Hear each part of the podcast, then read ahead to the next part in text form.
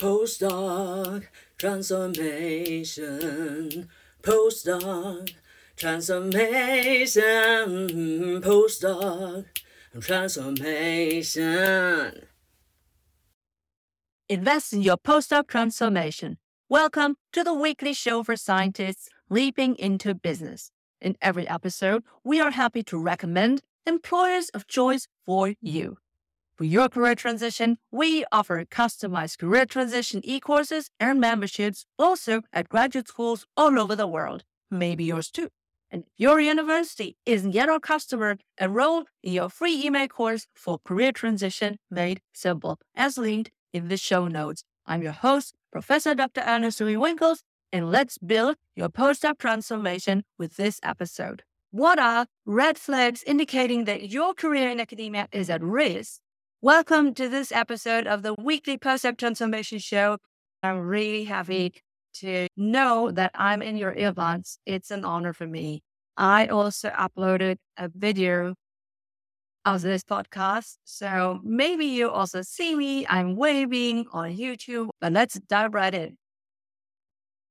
So, one of these red flags are lack of enthusiasm or passion for your research.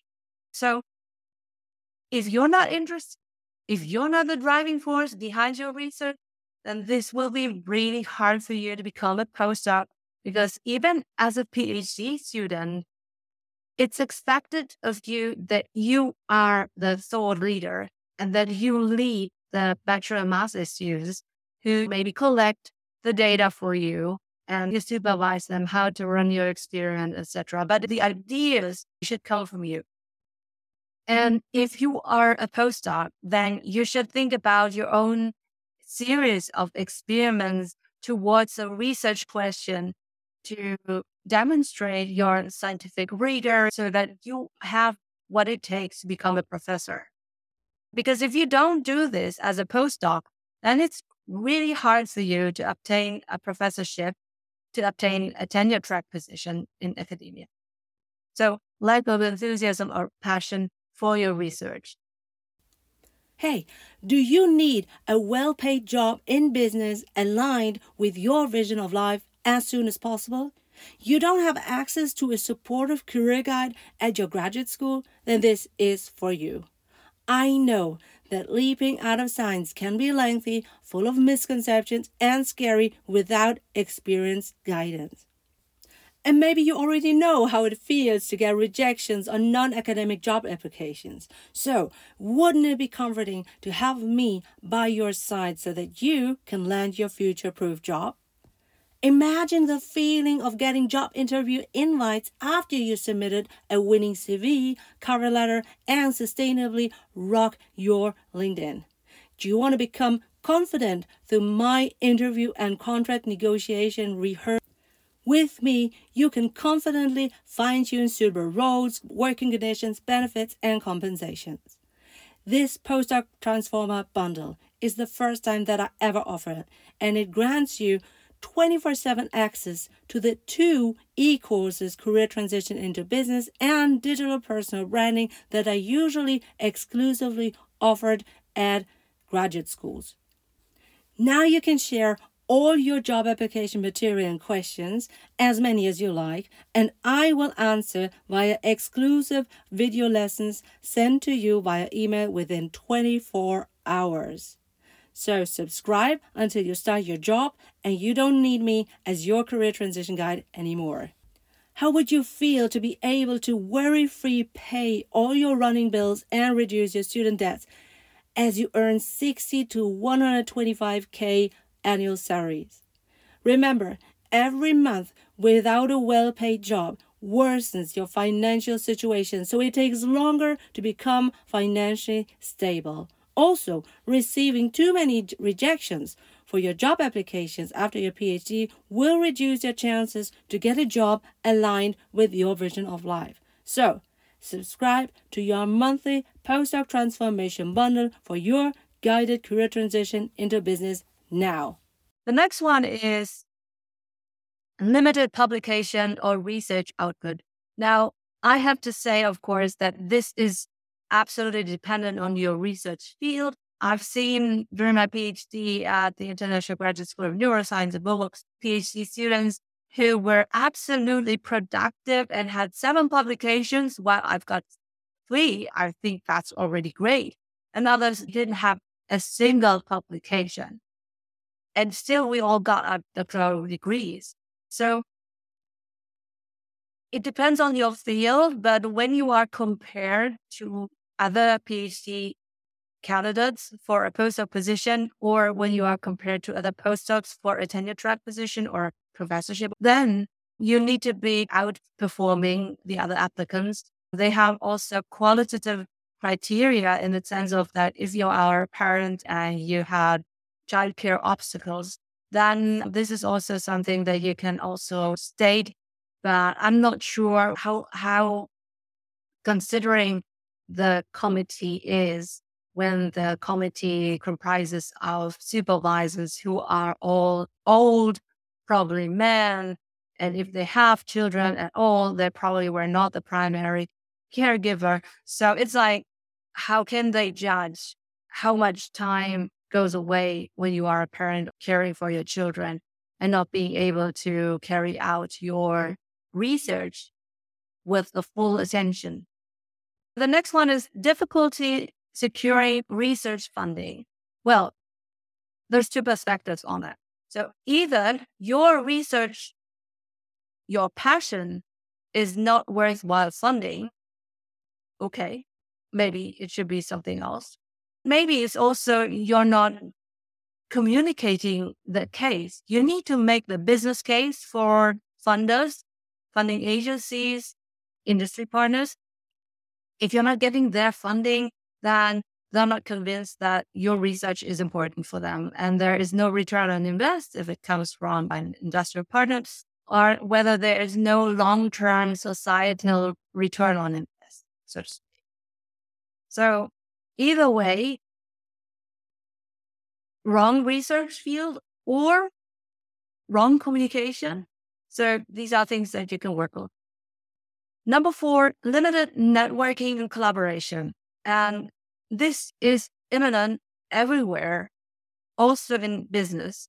But in academia, you need to be able to network with your research collaborators all over the globe. They speak mm. different languages, they come from different cultures, time differences, work interdisciplinary. And if you don't like that and not able to secure collaborations and to build them for your research team, for your bachelor's, master's students, and your PhD students in the future, then it will be hard for you to be successful in academia. And now it's time to thank Company ABC, who sponsors this episode of the Postdoc Transformation Show. I would now be reading the company's answers to one of six bold questions so that you can choose to apply. For example, number one, describe your most valuable experts versus leaders in your company. Have they typically earned a doctor title? Or number two, for which of your company roles or units do you encourage somebody with a doctor title to apply? Number three, how would you describe your organizational culture in which your most valuable experts and leaders thrive in?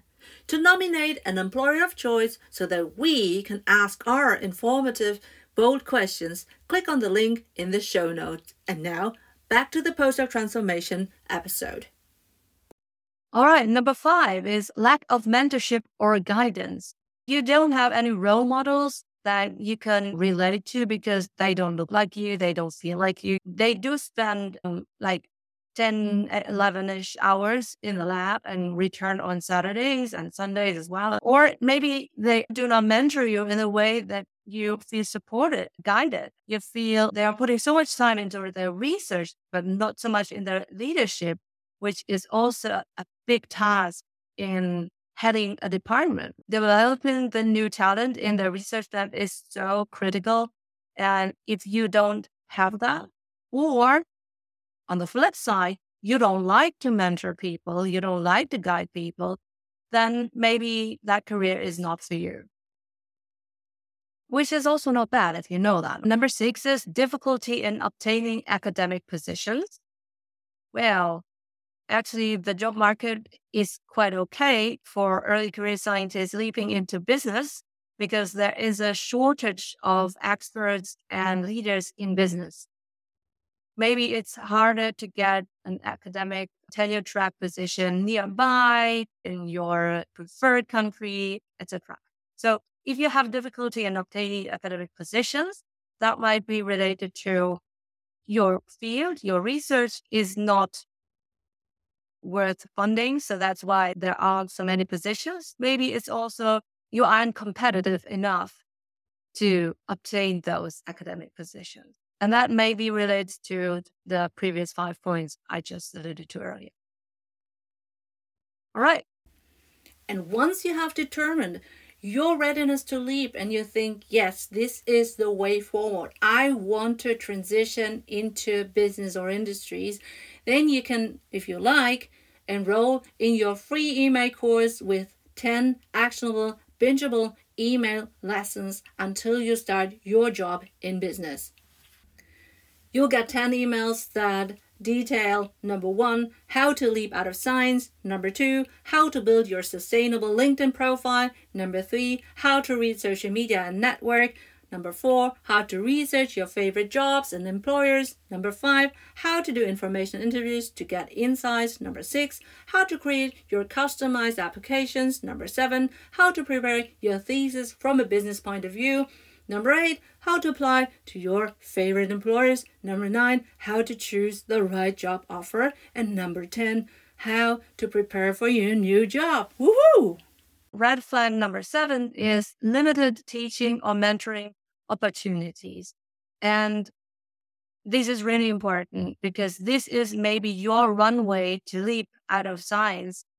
If you only do your research, but do not mentor your own bachelor and master students, that's taking away your opportunity to develop leadership skills. So every head of department should allow you to have your own bachelor and master students and to learn how to develop them and lead them. And that can be based on your research, but even better, if you become a teaching assistant, a grading assistant, so that you have your own class of bachelor master students who are dependent on you, whether you can deliver the script in a way that they are inspired, motivated to learn more about the topic that you are teaching. These are all opportunities that you can use to build a runway into business, right? Because all these skills are valuable in business as well. So if you don't have these opportunities, that's like keeping you away from becoming employable outside of academia. That's why I would say this is a red flag. Hey, have you found this episode so far helpful for yourself? Well, maybe you can subscribe and also share this episode with your PhD bestie because that would encourage us to help the underprivileged, underrepresented, and underserved early career scientists leaping into business. And now back to the show. Plan number eight a negative or toxic work environment. Maybe you don't have an academic leader, your supervisor is not helpful for you, but instead, it's a toxic leader who mm-hmm. doesn't give you the feedback that you need, who throw obstacles at you, who prefers openly someone else who has an hostile environment, who gives you no opportunities to learn. So this is a negative toxic environment and that you can also change during your PhDs. So you don't have to stick with it until you end your PhD. If you sense that, you should leave the lab within the first year of the PhD and go to another lab, right? Number nine, which is not so much related to the environment, but instead, if you feel isolated and disconnected while you are doing your research, because your research maybe is something that, you know, you have to do on your own and without daily supervision, daily opportunities to talk with your lab mates, this is part of researcher's life in your field, then you need to think about that as well. Because if your personality craves for human contact with other people, you know, then this is not for you. Or you need to change the research field where it's more collaborative. And did you know that I offer deep dive e courses, workshops, and memberships at graduate schools, maybe also at yours in the future? Ask your graduate school coordinator whether they want to book my services so that I can deliver them to you 24 7, 365 on your mobile device. Number 10 is limited career development opportunities. And that's a tie on all of the previous points. As a professor, I also went to conferences and said, You are the two students who worked on the results, and I'll take you with me so that you can present the poster while I'm heading the whole section. So it's not just division of labor, but instead it's giving them growth opportunities. And that means if you don't have growth opportunities for your career, where you can try out things that are maybe just a little bit too big for you right at the moment, then this is something, you know, that clearly is a red flag for you in your lab. And maybe you should find someone else, like a new supervisor or just a lab colleagues where you have better career development opportunities. Now here's the bonus flag. If you're struggling with work-life balance because EMEA hasn't been giving you the role models, it's a job, it's not your life, you shouldn't be living in the lab. You shouldn't be carrying your research everywhere where you go in your mobile so that you can work remotely from wherever you are, private home or in your vacation or whatever. Then you need to think about whether academia is good for you because academia will always pull and pull and pull. You'll always have supervisors who have learned to become workaholics in academia and it's hard for them to unlearn. And if these are the only role models, then chances are quite high that you become a workaholic. But you need to be aware that once you are young, maybe you have the capabilities to be a workaholic. But as soon as you become a parent, as soon as you grow older, you need to prioritize your own mental health and your physical health. And that's why it's so important that work is work, life is life, and you have to have clear boundaries so that you can defend them. And if you don't defend them, chances are that your colleagues, your postdoc supervisor, your professor supervisor will not stop and will ask more and more. This is a great side project. This is a great opportunity. You need to say no. And if you don't want to say no that often, you should maybe get a nine to five job and now we're talking about an activity for you. So, how many red flags do you have? And maybe it's time to check your readiness to lead out of science because one flag is okay, two or three, depending on the research field, etc., is also okay. But if you have more than half of the red flags, then you would probably have to change a lot of things to make them green flags. And then still you should also consider maybe changing your career path altogether into business according to your vision of life. So I want you to reflect on your career prospects. And if the outlook is not good, then maybe a career in business is for you. And if you want to check your readiness to leap out of science, please use my questionnaire of 15 easy yes and no questions. And that's also enriched by the first episode of this podcast. And maybe you will find out that, well, business is maybe interesting. And then you can enroll also in your free email course, Career Transition Made Simple. And in closing, I want to say invest into your doctorate according to your vision of life. Do you want the transcript of our episode and our episode sponsors' answers to all six bold questions so that you can choose to apply? Do you want to nominate your employer of choice so that we can ask them our bold questions? For all of that, check out our clickable links in our show notes. And on our website, www.postdoctransformation.com, you can also check your readiness to leap into business or enroll in our free email course, Career Transition Made Simple. Thanks for your attention. I'm Professor Dr. Eleonore Soei-Winkels, the host of your weekly postdoc transformation show. postdoc transformation, postdoc transformation, postdoc transformation.